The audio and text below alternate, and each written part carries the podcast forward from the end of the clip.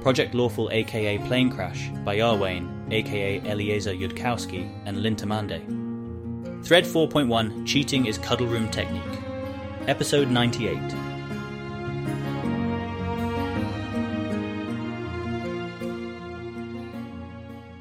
Keltham enters with some firmly suppressed trepidation into his new cuddle room.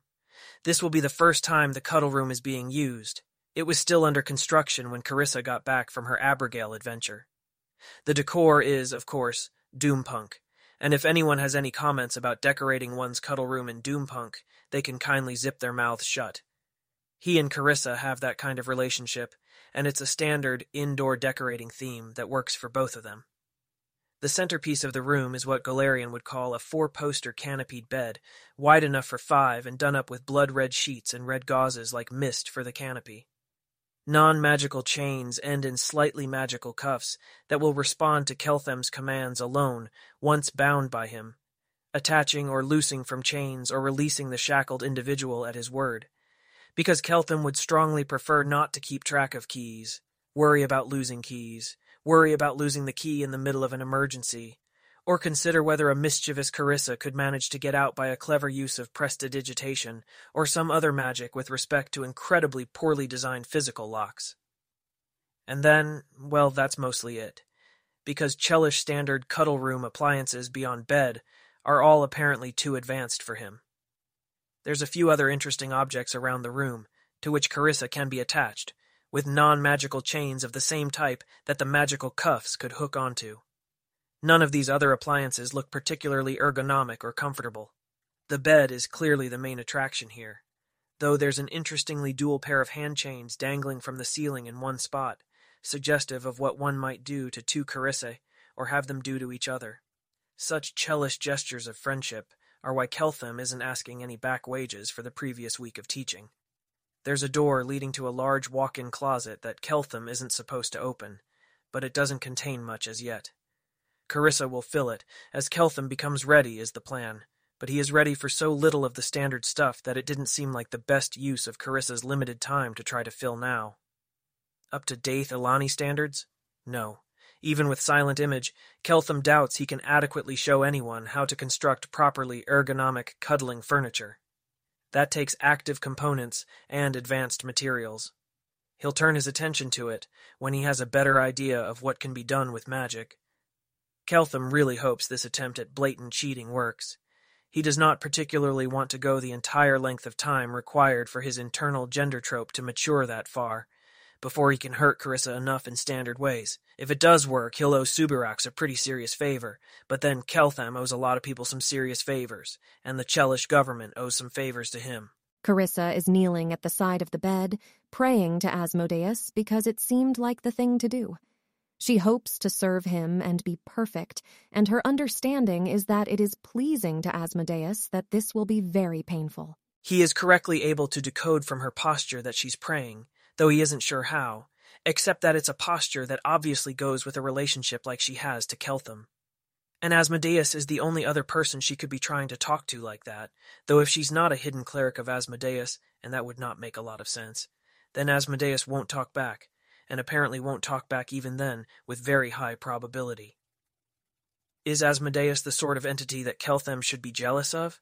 He doesn't know. He doesn't understand faith, except as the opposite of some other thing that seems like it should itself be common sense when dealing with gods. But he remembers praying to his own god during the God War. And if Carissa is thinking something like that towards Asmodeus, then he is not jealous, though Keltham doesn't really know why not. He wants to talk with Carissa about what he intends to do, in case it's the wrong time somehow, or the wrong entire theory of how to proceed, unknown to Subirachs. He doesn't know how to ask without it seeming to her like he's asking permission. Well, he has one idea, which is better than zero ideas, so he will pursue that one. Carissa? She opens her eyes. Keltham! Detect Magic shows the cuffs as magical, so they hopefully got us what I requested. Walk me through binding them. It almost feels like his gender trope is talking through him, which wouldn't be too surprising since he's at 10 of 12 on the gender trope identification scale, but it's still a strange feeling. Oh, these are cool, says Carissa the instant she touches one. I think it's just a variant of an arcane lock, but it adds a lot of complexity, making it bloodbound, and then someone went slightly overkill on the protection against being dispelled. Not overkill, actually. If you're trying to hold a fourth circle wizard, touch here. He does so. She sets the spell. There you go then. Test it out. Each cuff has two distinct command words engraved on it in Taldane one that locks and unlocks the cuff from the person wearing it, one that locks and unlocks from the chains that it attaches to. The command words now will only work for Keltham. He'll first try out telling the cuff to lock to one of the non magical chains. Pull on it to test that connection, then make sure it releases when he speaks the command word again. He'll then clasp that cuff around her left wrist, tell it to lock, try to remove it by strength, test out unlocking and removing it by repeating the command word, and then rebind it on Carissa's left wrist and leave it there. Keltham doesn't otherwise speak himself. It doesn't feel necessary. There's a strangely focused feeling to his thoughts, though not so focused that he's not checking all execution paths through his cuff testing procedure to make sure that no previously untested malfunction during the tests themselves would allow Carissa to end up bound to the bed with no way to remove her. One cuff down, three to go. Carissa is very sure that the thing to do here is be alter Carissa, as thoroughly and completely as she can, except she can't actually imagine alter Carissa very clearly when it comes to this. Who Carissa would be in a Cheliax that different feels like a dangerous question. Well, Keltham likes the Carissa he has fine, and there are advantages to not lying. She doesn't speak either. That's one way to not lie. She just cooperates and watches him and tugs on the chains a little just to show she can't break them. He doesn't speak while stripping away her clothes, to ask permission or otherwise.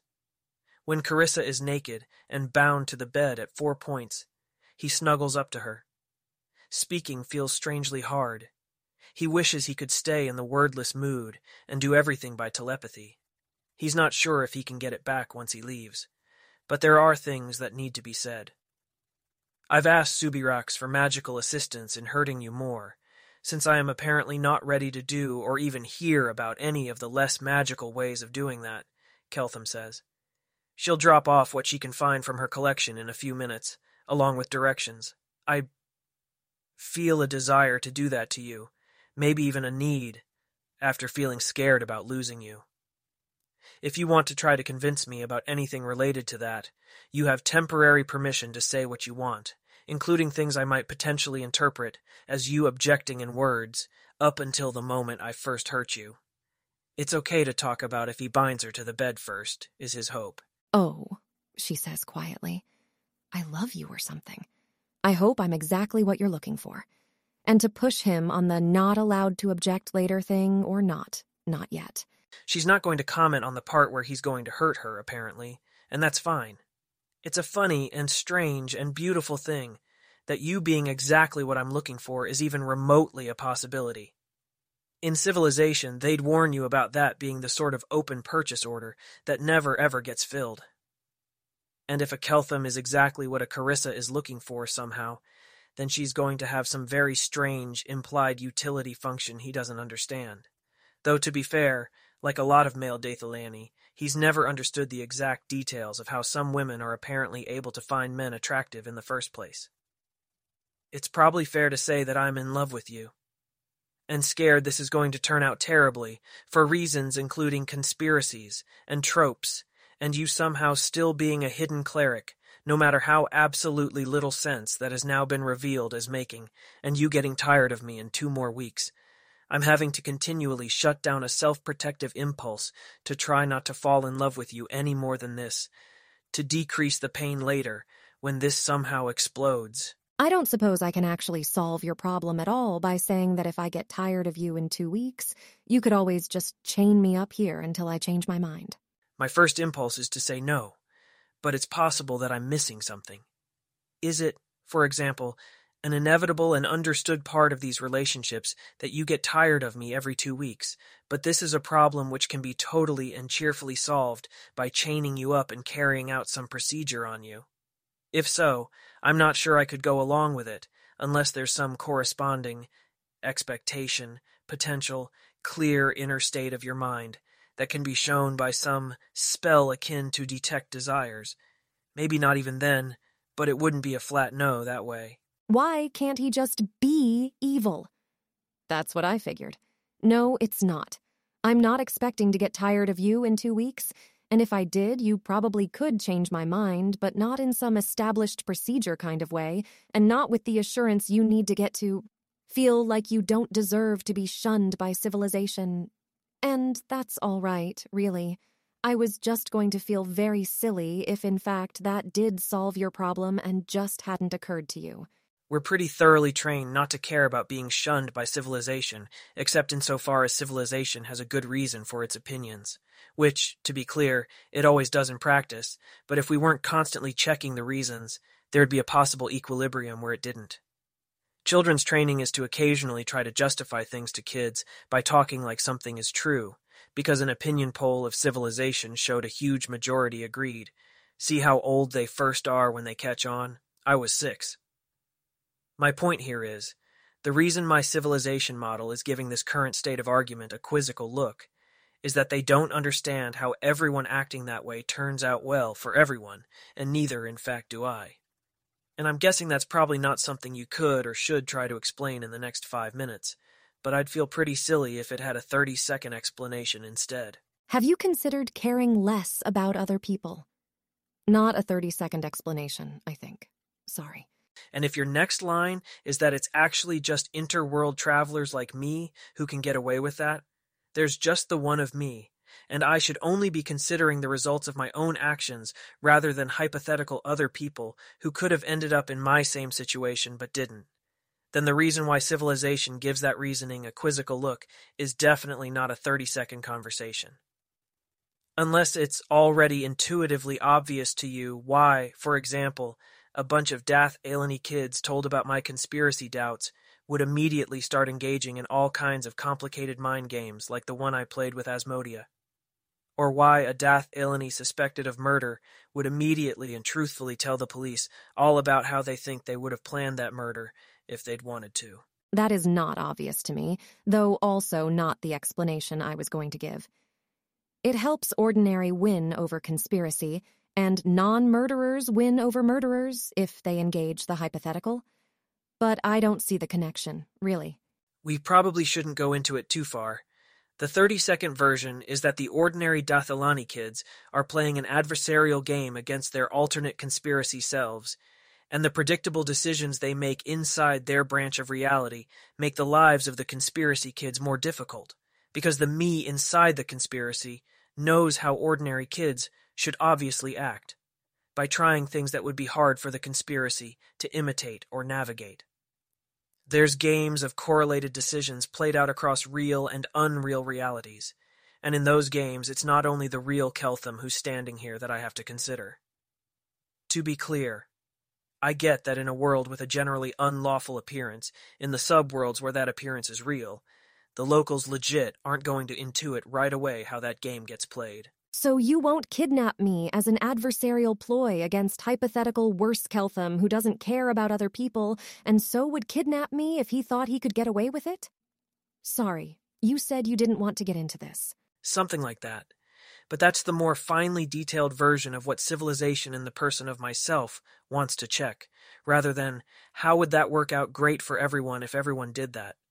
They want to know the downstream effect of everything correlated with that decision across all the probable realities, and not just the place where one Keltham thinks he's most probably standing. It's the most complicated shard of all the shards of law that everyone is supposed to learn. One of the subshards is the one that underlies real oaths. It's the only part of the fundamental law underpinning civilization whose math is actually like difficult at all as math. Part of Keltham seems to think on some deep level that he needs to keep talking to prevent the chained and naked Carissa from being scared about what's going to happen to her, because that would be needlessly cruel.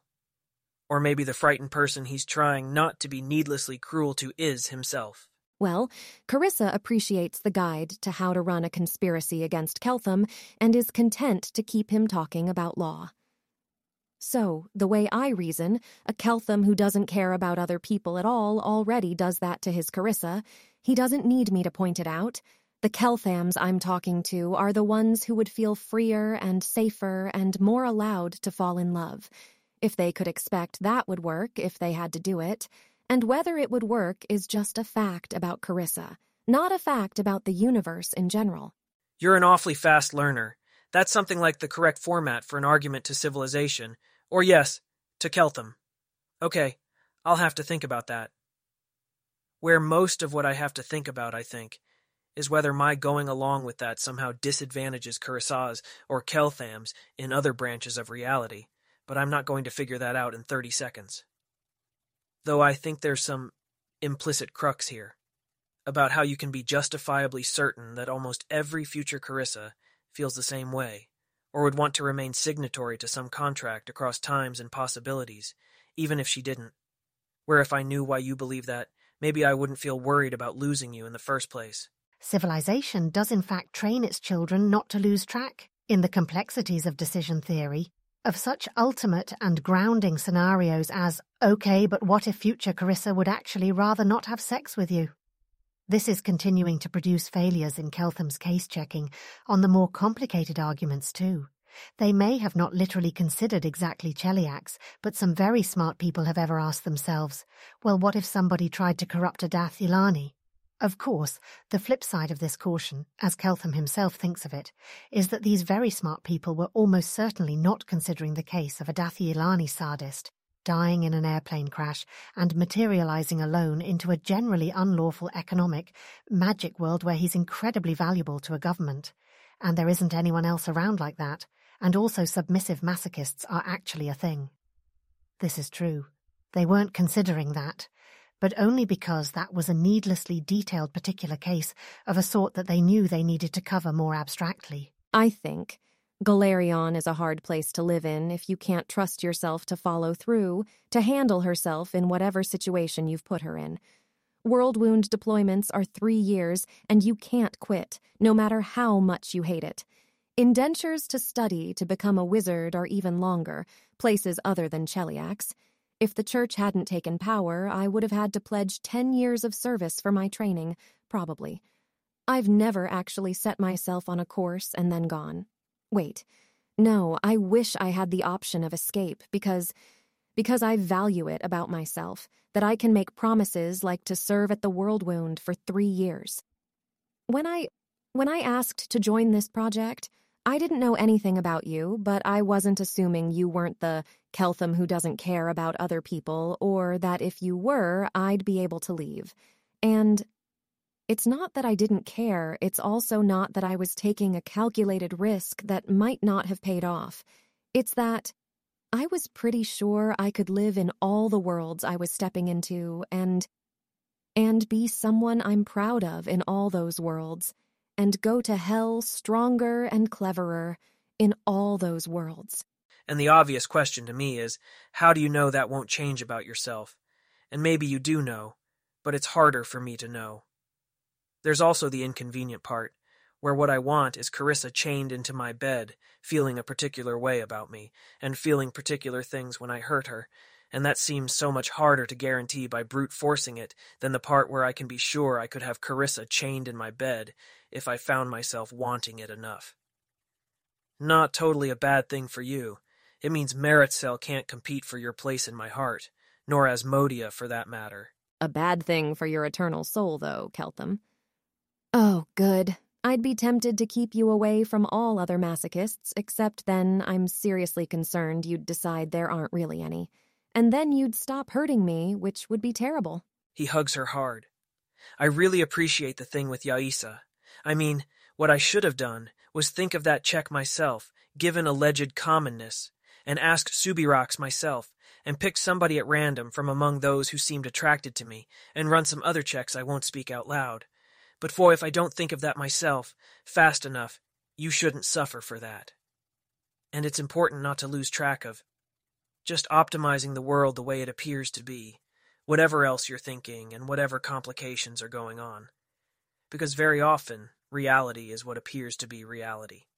or to paraphrase a famous fictional story character out of Dath Ilan. While appearances can be deceiving, they usually aren't. Now he just needs to remember that part and hold to that thought while hurting Carissa, who appears to be a masochist. Well, by all appearances, you have a naked girl at your mercy. What are you going to do about that? Empirically, snuggle her and keep talking so I don't get scared while waiting for Subirachs to drop off her stuff. I guess it's good news if she's taking a little longer. It implies probably she found more interesting options to collect for us. Either that, or she's having trouble finding any. One of those two. I'd be surprised if she doesn't have any. Obviously, you can be a priest of Asmodeus in different ways, studied in different aspects of him, but I get the sense that this power and submission is hers, and so it'd be important for her to have lots of interesting ways to make people vulnerable. You don't need to be scared. I can't be mad at you. Tied up like this, it's like it makes whatever you do correct automatically. What is he supposed to do with that? How can that possibly be a thing? There's a very obvious thing to think out of Dath Ilan and law, and every pattern civilization ever taught him, which is that putting Carissa into chains causes her to think anything Keltham does is correct, but obviously that can't actually make it correct, thereby removing Carissa as a potential source of error correction and putting all responsibility on himself. But Keltham knows on a deep level that's not what she meant, and that there's something going on here that he doesn't understand. And while feelings that feel deeply true are often mistaken, at least sometimes they are not. Keltham speaks carefully then. He has no cached response to something like that, but it seems he has a deep one. There is a thing that Dath Ilani are trained to see themselves doing, to have the option of not doing, which is that thing a person does when they fill in their thoughts and words and behaviors from pattern and memory, from an image in their mind, of how they usually are, or how they are supposed to be. Contrasted to filling in those thoughts, words, choices from those original sources that made the memory of the original thoughts, the first sources that came before you remembered any answer to fill in from memory. I know that when it comes to the broken sexuality inside you, that you've been filling in the pattern to hold it all in place. When I'm hurting you this time, I want you to not do that. I don't want to hear the sounds you remember yourself making. I want to hear the sounds from the same place they came from when you formed those memories. I don't know if it's something you can do, only because I ask it of you, when you don't have any training in making that a kind of internal choice that's available to you and I definitely do not mean that you should remember your usual reactions and suppress any reaction that matches your memory. But if I'm causing you pain with whatever Subirachs brings, that should be enough, I hope. That you can let go of the pattern and the memory and let natural reactions come back in. And that will be enough for me, I hope, if I know that it's real. And whether or not it's enough for me, it's the best idea I have for how to make any progress on your sexuality. If I'm going to be remaking you with this pain at all, and not just arousing myself with it, that's the obvious thing to try, and it is something that I want. And maybe need, because I am so lost, right now, in Golarion, and in this moment I need there to not be any surface appearances that aren't real, even if it means that nothing in Subirachs's collection can force a sound or a flinch from you. If in this world you don't naturally react as much as you might wish, I ask of you that you react naturally anyways, to protect the happiness of all the Kelthams in all the other worlds where your natural reaction is something different from that, so that they know the reality they are seeing is reality.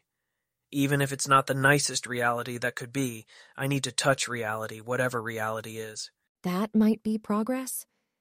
She's tired of trying to think what's progress and what isn't, actually. Keltham wants to hurt her, wants to learn that hurting her is right and glorious, and she wants to give that to him because it is the essence of hell. That makes sense. I'll try. I think I'll be better at trying if you hurt me quite badly. It interferes with the sense of what usually happens. So, 43 units of pain then? Sorry, that was too flippant. You'll have to tell me in words when I'm hurting you quite badly unless there's some other visible and reliable sign. I have no reference points for how much anything hurts, how much pain is required to get past your memory, or what any particular level of pain looks like in any natural reactions it produces. If I'm telling you things in words, then I'm not in very much pain.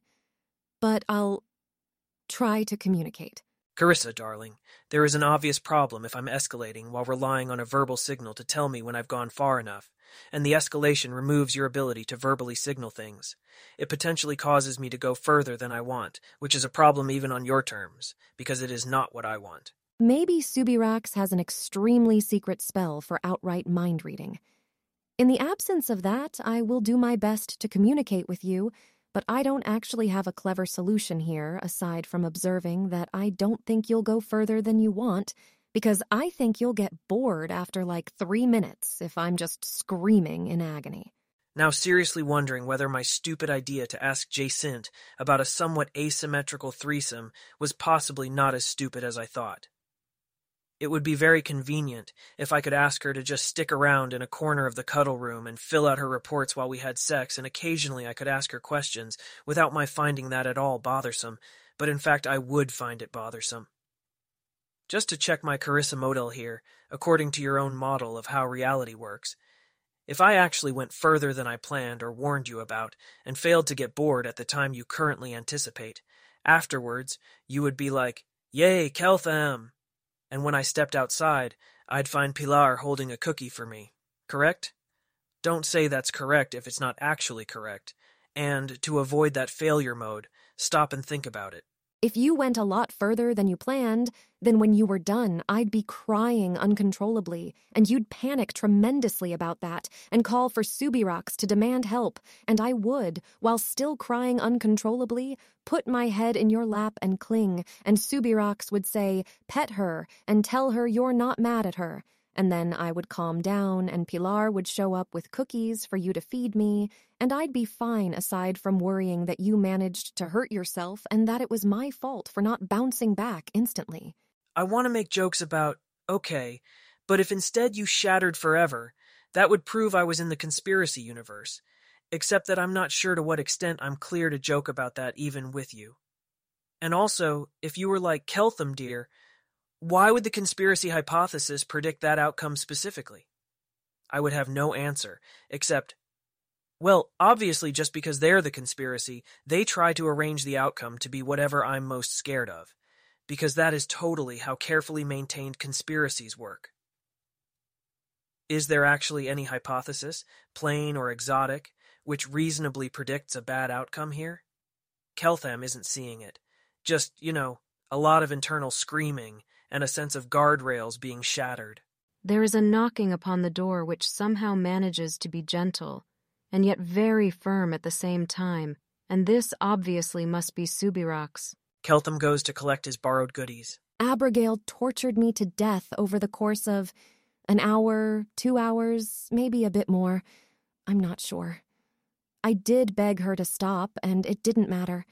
And it was the second best thing that ever happened to me. Maybe some people shatter forever if you hurt them. I don't know. I have good reason to think I don't. Also, you've just named a test of conspiracy versus not, so in the name of making things harder for the Carissa in a conspiracy, we've got to do the test now. That's the rules. Keltham returns, bearing something like a doom punk picnic basket. He sits down beside Carissa on the bed and begins examining the basket's contents, at an angle where Carissa can see him, but not see what he's examining, hopefully. I'm going to assume that there was some way to do that safely, despite your lack of afterlife arrangements at the time, because, you know, Abrogail seems like a pretty sensible person. Also, you have not quite grasped how these rules work, but later. She learned somehow that my deepest terror was being turned into a statue and buried underground or dropped into the ocean, so I never got an afterlife and arranged a situation where I thought I had betrayed everyone in a fashion that warranted that, and so she slowly petrified me. And then, after she undid it, she swore to me that, that she would never do that. Carissa's feelings about this are, in fact, all over the place, but she manages to keep her voice content, contemplative, enamored. She cranes her neck to try to see the picnic basket. Showed up on your detect anxieties, actually, and I didn't mention that to anyone. Would that have been on your security reports, and is that considered an okay thing for the Queen of Cheliax to do? Or would she have some other way of. And how would she arrange for you to think that without outright mind control? I don't see how you could arrange that, even with a suggestion. Suggestion's not the most powerful kind of mind control. It's the least powerful kind that was necessary to persuade you that Conspiracy Cheliax would win. I don't know the spell she used. There's a procedure for approving uses for bed games if you can afford it, but it's Ask the Queen. Her pact with Asmodeus requires her to conduct herself in a way he approves of. Same with divining for my greatest terror, which is not the kind of thing that's on my security reports.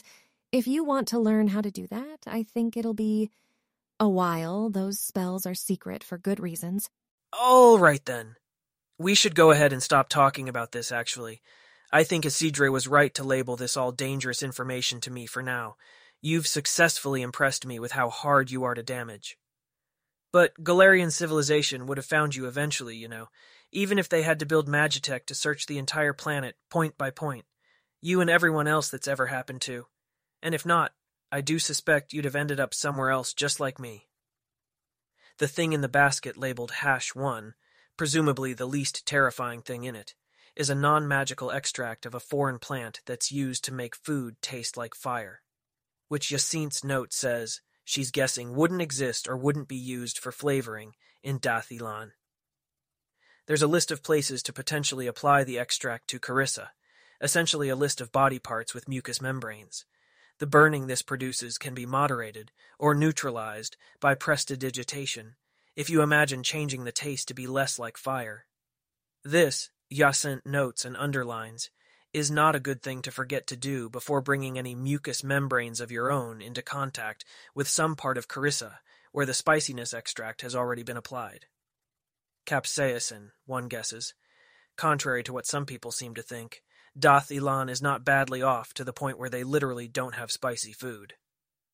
Jacint doesn't think this is likely to do much to Carissa, but if Keltham wants to start off without any magic, it's there for him. She included it mainly as an intermediate step along the way to Hash 3, a magical ointment version of the same, which requires a separate magical liquid to neutralize and causes much more pain, a few droplets of which could also be mixed and diluted with the non magical stuff. Gloves have been included in this basket for multiple reasons. Carissa has literally no idea what to do with the assertion that she'd probably just end up somewhere else, like Keltham. That seems false. There was reason for the gods to grab Keltham. Obviously, he means something more complicated, but the thing her brain keeps returning is his assertion that if the abyss was infinite, then they'd be demons. And if it's not infinite, then it doesn't follow that she'd turn up somewhere? It's more that the abyss can't be infinite while everything else is finite. The question is not whether you imagine those quantities to be infinite or maybe zero, but just what are the ratios between them either way? For those ratios in the very final end are all that there ever is. And now I've just realized that our cuddle room conversation literally went to anthropics. There are sad jokes about that out of Dath Ilan. Carissa, I'm about to apply the least painful thing in here to you. Jacint doesn't expect it'll do much. I'm not really second guessing that. Don't get worried about being disappointed. I'm trying the least painful thing first, just on grounds of generally good escalation procedures. The prohibition against asking me to stop, or asking in words to be let out of these chains, is about to return into effect. If you wanted to say anything before then, including perhaps about going to the bathroom. Did that while you were talking with the High Priestess? So that's what Anthropics is? She feels like she's gotten half a dozen different accounts of what Anthropics is, and none of them are the same thing. All right then. He's nervous, and hopefully that goes away rather than amplifying to the point of inner screaming that forces him to either stop or as forcibly rearrange himself. Should he apply one droplet of probably concentrated capsaicin on Carissa's nipple? as is hardly a mucous membrane at all if he's not using the magical potion form? No, that is starting off too weak, even for him. Starting now, don't control your reactions, don't suppress them either, just let them happen. Whatever is reality, that's what I want to come into contact with. One droplet of probably concentrated capsaicin on a more sensitive area than a nipple. The instruction, don't control your reactions, is approximately impossible. Everything that Carissa is, is the product of a hundred different filters, checking if that's safe, checking if it's allowed. It doesn't actually feel like there's a true answer underneath those layers, just waiting to be freed. It feels like the layers are Carissa, with nothing beneath them at all. She'll try, though. She can at least tell that pretending doesn't serve any goals here, that Keltham wants to be touching the fabric of reality, and she doesn't have the reach even within herself to fake it. Does that look or sound like anything in particular, though? Not especially. Keltham should give her an easier task like becoming an archdevil and reforming hell. That's fine, and he'll tell her so and thank her for being reality. Let's skip straight to magical capsaicin, hash 3, this time applied first to nipple. What makes a reaction authentic anyway?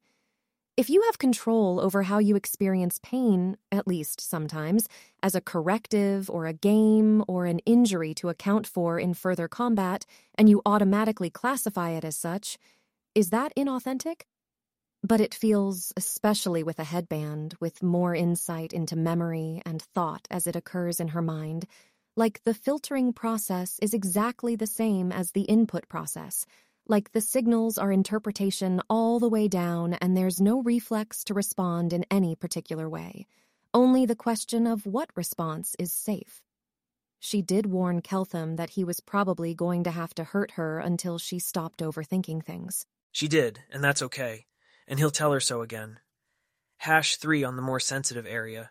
Carissa seems to have two categories of reaction involuntary flinches and freezing up while she tries to figure out what her reaction would be if it had had minimal intervention from her brain. Hurting her enough, or unexpectedly, gets involuntary flinches. Everything else gets freezing up while she tries to figure out what her reaction would be. She is aware that this is ridiculous, but everything else feels like even less what Keltham asked for, and lying is more dangerous than being ridiculous here. Flinches and freezing are, in fact, pretty legible to Keltham as the initial real reaction, followed by her brain undergoing an internal collision between everything it's trying to automatically do and deliberately not do. There are ways to try to work past internal collisions.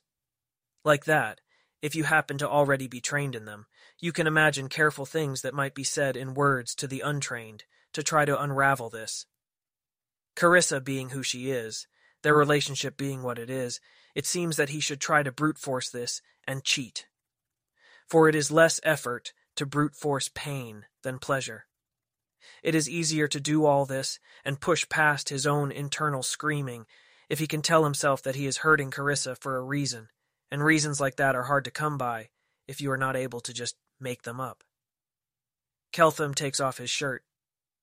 Carissa, I need, for the sake of my own sexuality, to have some idea of what this is actually doing.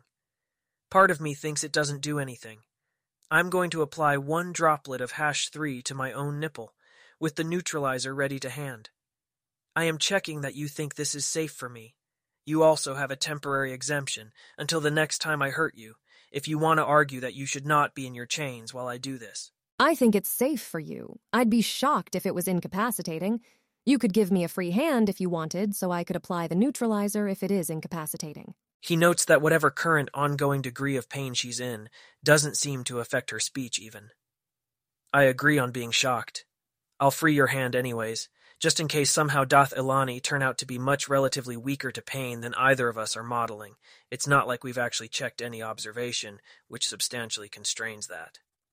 He'll lean over to read and remember the command word for her right cuff, which is the side he's sitting near, and then free that part of her. Ready if we're both wrong? Mm-hmm. He observes that he feels a little anxious, more about possibly failing to impress Carissa than about anything to do with pain bracing himself to suppress his own reactions, if he can, lest he alarm her. One drop of hash three on his own nipple. Keltham once burned himself with a soldering iron. This is roughly that, but the awful pain of first contact doesn't go away, and if anything seems to be slightly worsening. At least by Dath Ilani standards of not visibly flinching, he doesn't flinch, nor does he make any sounds. Yeah, this would be annoying if it kept up, and it'd be scary if I thought it was doing actual damage in a world with no healing spells. But I'm very much seeing how this is not going to break past any internal jumbles in Carissa Sevar. Keltham applies the antidote to himself, reattaches Carissa's cuff to the chain, applies antidote to the two Carissa areas he tapped before, prestidigitates any remaining non-magical capsaicin to taste like sugar, and we goes off to check the basket again. He's hoping she's not disappointed with Dath Ilani pain tolerance, but he's definitely not asking her to be impressed. Carissa does not really have evaluating Keltham as an available action. She is trying to do this properly and is unable to because of how it's impossible, and she's hoping that Keltham will fix that, and if he doesn't, then she hopes he has a good time and becomes evil and helps her fix hell. It's a plan that doesn't leave a lot of room for being disappointed in Keltham. If he doesn't do what she wants, that's her failure. Hash 4 is marked with a note that it does actual damage requiring healing afterwards, which is probably not especially helpful with breaking through Carissa Sevar's resistance, but maybe Keltham wants to do that, or maybe his own theory says it's helpful. It's a self-heating disk with a single command word, speak once to adhere, then again to switch on heat, then again to switch off and loosen. It's mostly for cooking food under field conditions, but can also be used to apply steadily escalating pain to a person. I'm skipping hash 4 because I'm guessing it's not escalating fast enough, but this is kinda interesting, even if you're a non-masochistic Dath Ilani, if you just ended up in a world with magical healing. It's a self-heating disk that actually does burn whatever it's attached to, and Jacint's note says that to be a security wizard, you need to be able to keep detect magic running for 10 minutes with this stuck to your forearm. I'm definitely going to at least try that at some point. I expect I'll utterly fail to impress, but I want to know. I too now want to try that. I'm legit surprised you haven't already. Well, I'm definitely going first because I am not heading into this with the mindset of trying to beat Carissa Sevar's time on it. Hash 5. Dagger hilt with an illusionary blade that causes real pain. There's a command word for producing illusionary wounds and bleeding, which Jacint doesn't particularly recommend that Keltham use. Also, that part uses up a limited number of charges. Effects wear off in 10 minutes, but can't otherwise be cancelled, except by dispelling them. Okay. This seems like it could be legitimately useful for breaking past Carissa's barriers, on the one hand, especially if he doesn't warn her, and on the other hand, actually using it on Carissa is going to take psyching himself up some. I'm not tracked for security. I've had training on casting in pain, but not that specific one. Weapons enchanters mostly cast haste on our melee combatants and then stay off the front lines. Do you know where I'd find a blindfold in this cuddle room? It seems like obvious equipment, but I'm not seeing one around talking perfectly normally, like he's not about to fake stab her. Keltham is feeling like a not particularly law abiding psychopath right now. Well, actually, being a law abiding psychopath doesn't feel awful, that's sort of the point, but obvious actual meaning of thought is obvious. There should be one in the closet, along with other safe for Keltham stuff. I thought that didn't contain anything yet, and also wasn't safe for me to open, which now that I think about it is not an especially coherent belief state. Keltham goes to check. There's not very much in the closet, but it does, yes, contain a blindfold, also earplugs if he's of a mind, and some objects that Keltham will completely fail to recognize on sight as spanking paddles or tickling implements. He comes back bearing the blindfold and attaches it to Carissa, and then sits there, breathing deeply. He cuts his forearm with the illusionary knife just to make sure the blade isn't real. It hurts like a real cut and will for ten minutes, supposedly. The skin is unbroken. There's no blood. Abrogail literally tortured Carissa to death and subjected her to a nightmare of her worst fear. And Carissa came back visibly brighter and happier. And maybe even persistently better. Though it's hard to tell because Chelish people. And if that maybe required some skill that Keltham doesn't have, and wouldn't work for everyone who isn't Abrogail or on everyone who isn't Carissa, it at least illustrates that he really, really is not in Dath Ilan anymore. Adaptation is a virtue. One should not go on living in a world that no longer contains you. Carissa has not, in fact, been told what all is in the box and didn't ask. The pleasant frisson of expectation is probably good for their objectives here, and anyway, whether or not it's good for their objectives here, it's fun. She wiggles, And then if Keltham doesn't object to wiggling Sets herself to trying to break the chains, not that it's going to work, but one ought to try. Her trying to get loose is not actually helping under these exact circumstances, as attractive as it might be under other ones. Keltham is pretty sure that his gender trope is not going to get anything out of this, and worries that he's about to make a drastically wrong move for himself and damage something. But tell her if she's all right after this, then some part of himself will have learned something it needs to learn. He'd tell her to stab him with an illusionary blade, if that was what it took for them to stay together, or if it might fix something inside himself that was broken. Probably. Delaying this is doing nothing but causing him pain. Keltham stabs Carissa through the stomach with an illusionary dagger. She was not expecting that, and cries out in pain and shock for a whole several seconds before thinking to be pleased with herself for having an unfiltered reaction and then realizing now she's ruined it and then wondering if she's allowed to try to retrace to did he actually stab her? Would he actually stab her? She thinks he wouldn't. It feels like he did. And it's not letting up. Oh, she says, her voice more than a little trembly. I apologize if you have to literally stab me to get me to do what you asked. The flood of relief that goes through him is almost as great as the horror, and he just clamps down on both because he knows there is a thing that the Keltham of a Carissa must say now. You don't owe me any apologies while you're in chains, any more than I can do anything wrong while you're in chains. It feels like the correct extension of this alien logic. And if that was a real reaction, just there, good Carissa. Was it? Happy Wiggle, which disrupts her stab wound. Ouch. No more happy wiggle. Mm hmm. Keltham is paying closer attention to Carissa, and nothing else, than when he usually fails at reading Chelish people. He catches the start of the happy wiggle, the wince and abort. The illusionary blade causes illusionary wounds that feel real enough to hurt when you move, which Keltham guesses goes along with the same mindset as having a command word for illusionary blood. He tries pressing around his own fake forearm cut to verify that theory, and winces accordingly. She's blindfolded. Your aborting the movement when it hurt you was also a natural reaction, Keltham states. Good Carissa for that, too. May I have an opinion about what you should do now? I'll not only allow you to have an opinion, I'll even allow you to say what it is. I think you should fuck me. Assuming the stab wound's not bleeding everywhere, but she bets the High Priestess gave him something for illusory stab wounds.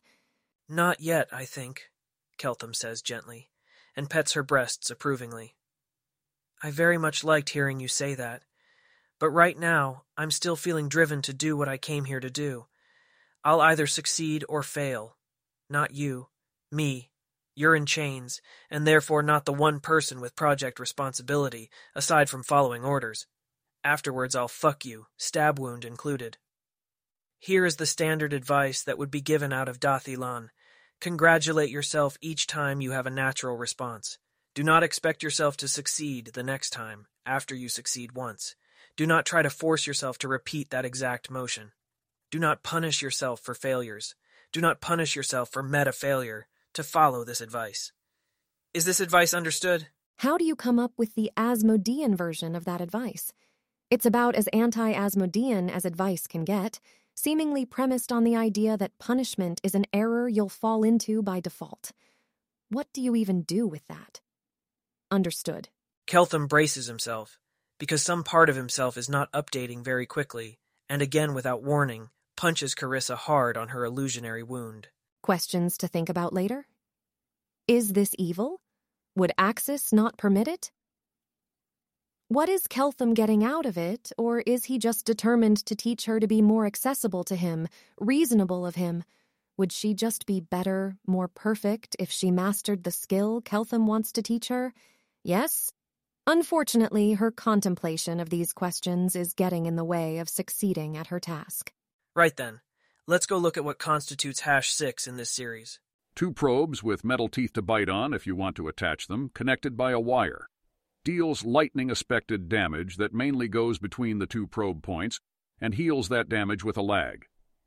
Do not use on head, do not use near heart, do not attach to nipples, Use a healing surge if Carissa seems to be having problems such as an irregular or absent pulse after the torment stops. has only 12 charges remaining. Each charge lasts one minute. It'd be appreciated if Keltham can return it with at least three charges remaining. Healing items are not cheap, nor torturer tools that incorporate healing. There was a brief argument at the Central Temple which involved Subirachs saying that they were literally never going to find a more important use case for this ridiculously impractical object, irrespective of how expensive it was to produce originally, and then a lesser cleric getting all of their limbs twisted into bone splintered wreckage after Subirachs ran out all six seconds of her remaining patience. The obstacle past this point is that one is now dealing with the basic question of why are you not just injuring this person and then healing them, as is vastly less complicated and expensive than somehow not really injuring them while still causing the pain? And while there are some sensible answers like, well, because if you don't heal this area continuously, the nerves will be damaged by the lightning and then stop reporting pain properly. One is at some point going to get into the realm of answers that sound a lot like, because a powerful sadistic enchanter got bored. And the problem is that most of those items are not suitable to Keltham, and might also be difficult to excuse as something Subirachs just happened to have lying around her bedroom if she apparently had a lot of them. This better not be the only thing on this planet that produces electricity, with only 12 charges remaining on it. But calling it lightning aspected damage suggests that it's better known than that. Alright, let's try this with Probe 1 clamped to sensitive Carissa Area 1, Probe 2 clamped to sensitive Carissa Area 2, spend one charge, and immediately with no warm up, turn up the slide control from 0 to two thirds of its range. Obviously, any linear slide like this one will control output logarithmically, so that the just noticeable difference corresponds to the same interval at all points on the scale, as Keltham knows and does not think to question. He's not thinking that he's setting the output to two thirds of maximum output, which, in fact, he is. When she is done screaming, which takes a long time, it occurs to Carissa that probably she should have been more helpful to High Priestess Subirachs even if she genuinely didn't know very much about the space of options. Being helpful to people while they're arranging to torture you is a good idea. Is Keltham okay? Are you okay? She asks in what she doesn't mean to be a whisper, but comes out as one. It's the wrong line, but Keltham might not be okay. Um, sort of. He actually dropped the control when Carissa screamed, which is making him feel incredibly stupid and then fumbled it the first time he tried to switch it off, before it occurred to him that maybe he was not supposed to do that, and then he switched it to low, sort of not wanting to waste the charge, and then he switched it off. But Carissa kept screaming for a bit after that. He has been repeatedly told not to worry too much about the consequences if this sort of thing happens, and if everybody was just lying to him about that the entire time, Keltham can always just exit this universe by a sheer act of will, right? I'm okay if you're okay, Good, Carissa. He undoes the blindfold, so she can see he's not looking too terrible. Figures that the first thing on this list which actually works is one with charges, and which now has only 11 charges remaining. Actually works? She says out loud, and then realizes she did not at all have a strategic reason to say that. Unless that was just a rehearsed screaming pattern, which I'm sort of guessing it's not. Well done on finding something inside you that wasn't a memory of something else. He sits closer to her and runs his fingers through her hair. This causes a flashback. She's in Abrogail's bed, and nothing was real, and nothing is real, and she exists, exists, exists, but in pieces she's not allowed to start to pull together. She starts crying. It's like there's a very distant Carissa observing detachedly that this does not seem to achieve her goals, and she needs to stop it immediately. Good. Good Carissa. He'll keep running his fingers through her hair. He was probably supposed to do this much more gradually, but unless everyone has been lying to him this entire time, she should nonetheless be fine after he did something less than exactly perfectly optimally. Distant Carissa declares that she quits and don't expect her to come back to work anytime soon. Carissa lies there crying and wonders distantly why everyone wants her to cry. She is pretty sure she's much less cool when she's crying because she's one step closer to reality when she cries, obviously. Both of the two people who've ever held any place in Carissa Sevar's heart hold that belief about her. Keltham decides to snuggle up to her while she cries still in her chains. No, he hasn't forgotten about the illusory stab wound. He just expects it's okay if he does it anyways. She's going to need a while, apparently. She wouldn't have expected that. Is security freaking out? Don't freak out, security. This is all according to plan. It is not? She makes an appreciative noise about snuggles, even though they put pressure on the stab wound. She can totally have a while. Keltham murmurs that she's good. She did great. Keltham feels better now that he's not scared deep down that he's forever separated from Carissa by an uncrossable gap of being too civilized to do anything that ever reaches her. Um, sorry you felt like that. Didn't myself feel like that. Figured it was just time. Not even much time, turned out. You okay? He'll be okay so long as it doesn't turn out that everybody was lying to him this entire time about Carissa being okay. He doesn't say that. It's not a pressure he wants to put on her. It's too early to resolve the prediction market, but prices have gone quite high. Does she look slash sound slash feel like she's past whatever that was, or does she look like she needs more time? She does not look totally back to normal, though she looks a lot better than she did a minute ago. She's stopped crying. He does not necessarily want her all the way back to normal. Not if he's as totally safe to go on pushing as everybody keeps telling him. Keltham sits back up so he can see her, watch her, and digs his fingernails into her unprotected breast as hard as he can. Well, he sure does have a Carissa who is too emotionally wrung out to overthink things and will just whimper about them. That's really all he wanted here. He will make Carissa whimper for a while, or until her brain starts locking up again. Her brain doesn't lock up again. She can feel it trying to, but it's easy to just tell it that she doesn't need a brain right now. The only important strategic consideration here is rewarding Keltham, and her brain actively gets in the way of that. It's time for sex. Has her stab wound wore off, or does he need to do that again? It wore off at some point while she was whimpering. She noticed, but did not comment because she will probably be stabbed again if she points it out. She's not even that opposed to being stabbed again, but she doesn't have an impulse to cause it when she hasn't been told to. And these games are more fun when they're at least a little adversarial. He briefly considers, and discards, an impulse to give her two stab wounds for not telling him that. He is not pushing himself that far today. Actually, Keltham finds himself not particularly impelled to re-stab her in the first place. He wants to have sex that hurts her, but maybe not that particular form of hurt right now. I foolishly told you earlier that I would have sex with you with the stab wound later, and should not have bound my future self to that course which my present self wanted. That was something you might have relied on, though. So I need to hear from you the consequence if I now find some other way to hurt you during sex that feels righter to me in this moment. Whether some deep part of you will take that as meaning that you can't trust me when I say you'll get something you want later instead of now. Don't answer from habit. Look to the deeper sources in yourself and answer from there.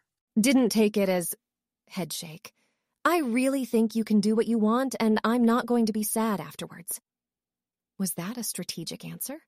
It's hard to think. He doesn't know either, but it's fine if she's not perfect now. All right, what else is in here? Is it just all too ludicrously overpowered, or is there anything that dials down? There's a hilt protruding an illusionary rod of white hot metal, which runs on the same principle as the illusionary knife. There's earrings that increase fear. Why isn't that illegal mind control? And wouldn't you think that would come earlier in this whole sequence? There's a collar you clasp around somebody, and then it makes them feel like they're getting colder and colder and colder, far past the point where any mortal would freeze to death. This has to be illusionary pain because actually doing this to somebody will send them hypothermic and unconscious long before they get to experience the full ordeal as Subirachs's note does not particularly say. There's a potion you can force somebody to drink, and then they'll feel like they're inflating and inflating and stretching and finally exploding.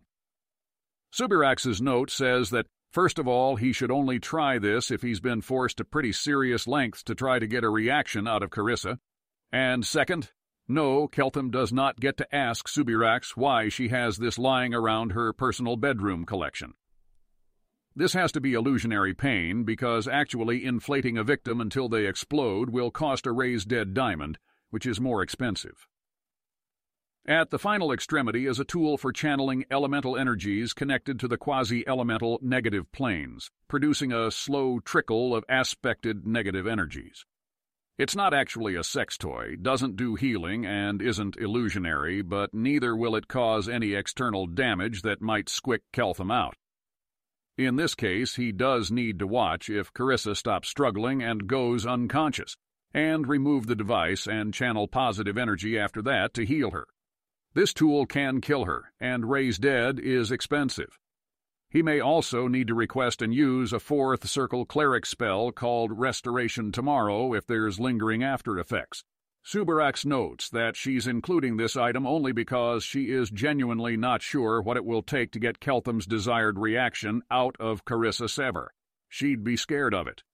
There are more extreme torture devices in the great central temple of Asmodeus in Egorian in the center of his power on Golarion but they have command words like Nessus, which Keltham might recognize and sort of wonder about, or are carved with devil imagery as again Keltham might wonder about, or are too large to move, or seem visibly like something you would just not do in a bedroom game and don't plausibly look like actually a wizard tool either.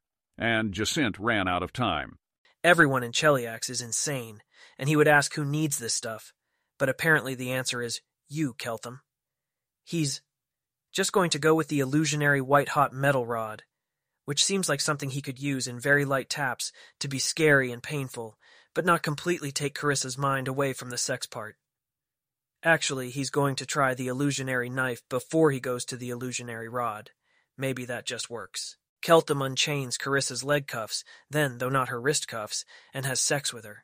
He's forceful about it and lasts for a while, which is something that civilization did try to optimize for her pleasure. Now and then he hurts her, mostly with a knife that isn't real, sometimes with a searing burn if he feels like it. Carissa is cooperative and reactive and whimpers and doesn't start crying again. And one time when he cuts her, she gasps and looks at him just like she did the day of Abrogail, like he's her whole world and she is totally helpless in his arms. Her brain has decided to start doing things again, but off in a corner where it won't interrupt. The thing it's doing is mostly wondering what security thinks of her. Keltham sees and is happy.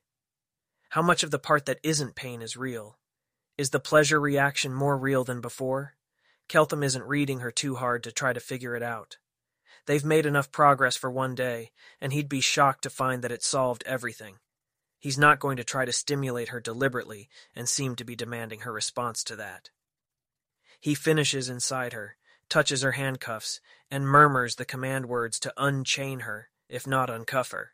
He likes the look of the cuffs, and then snuggles up to Carissa and her lingering illusionary light knife wounds and surface burns. I can't remember having been this happy before, Keltham murmurs to her. It's not just the sex, it's the sense of progress, for you and for myself, and things I was afraid of that didn't happen, and obstacles that weren't impossible after all. Maybe everything here is just solvable if I try. Oh, good. I'm really glad. Want want you to be happy. Want you to feel like you're allowed to try things. Want you to not be scared. Want you to know how powerful you are and be glad. Love you. I'm glad there's literally anything I can and will do that can scare my cute future archdevil girlfriend literally at all, even just scare her temporarily. Something about the gender trope wouldn't feel right otherwise, but she's way too powerful herself, and you've got to cheat the shit out of everything to even have a hope there. I think you might be underestimating how powerful you are, Keltham. Wiggle, wiggle. Wiggling is a good way to express pleasure because she hasn't the faintest idea what is deceptive wiggling or inaccurate wiggling. Fair. Rephrase. She's way too powerful herself, so you've got to cheat the shit out of everything if you want to scare her within the next hour instead of two weeks later. Luckily, you're good at cheating. And you haven't thought of most of the things a Chelish person would think of immediately, but you think of things we never would. So it all evens out. He can't actually hear that level of compliment without feeling uncomfortable, as it turns out.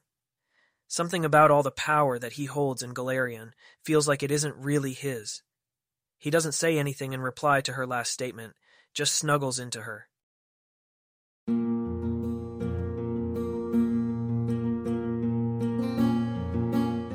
If you wish to support this AI reading and others like it, please visit patreon.com slash askwhocastsai. Any help is appreciated. And thank you to executive producer John Doe 7776059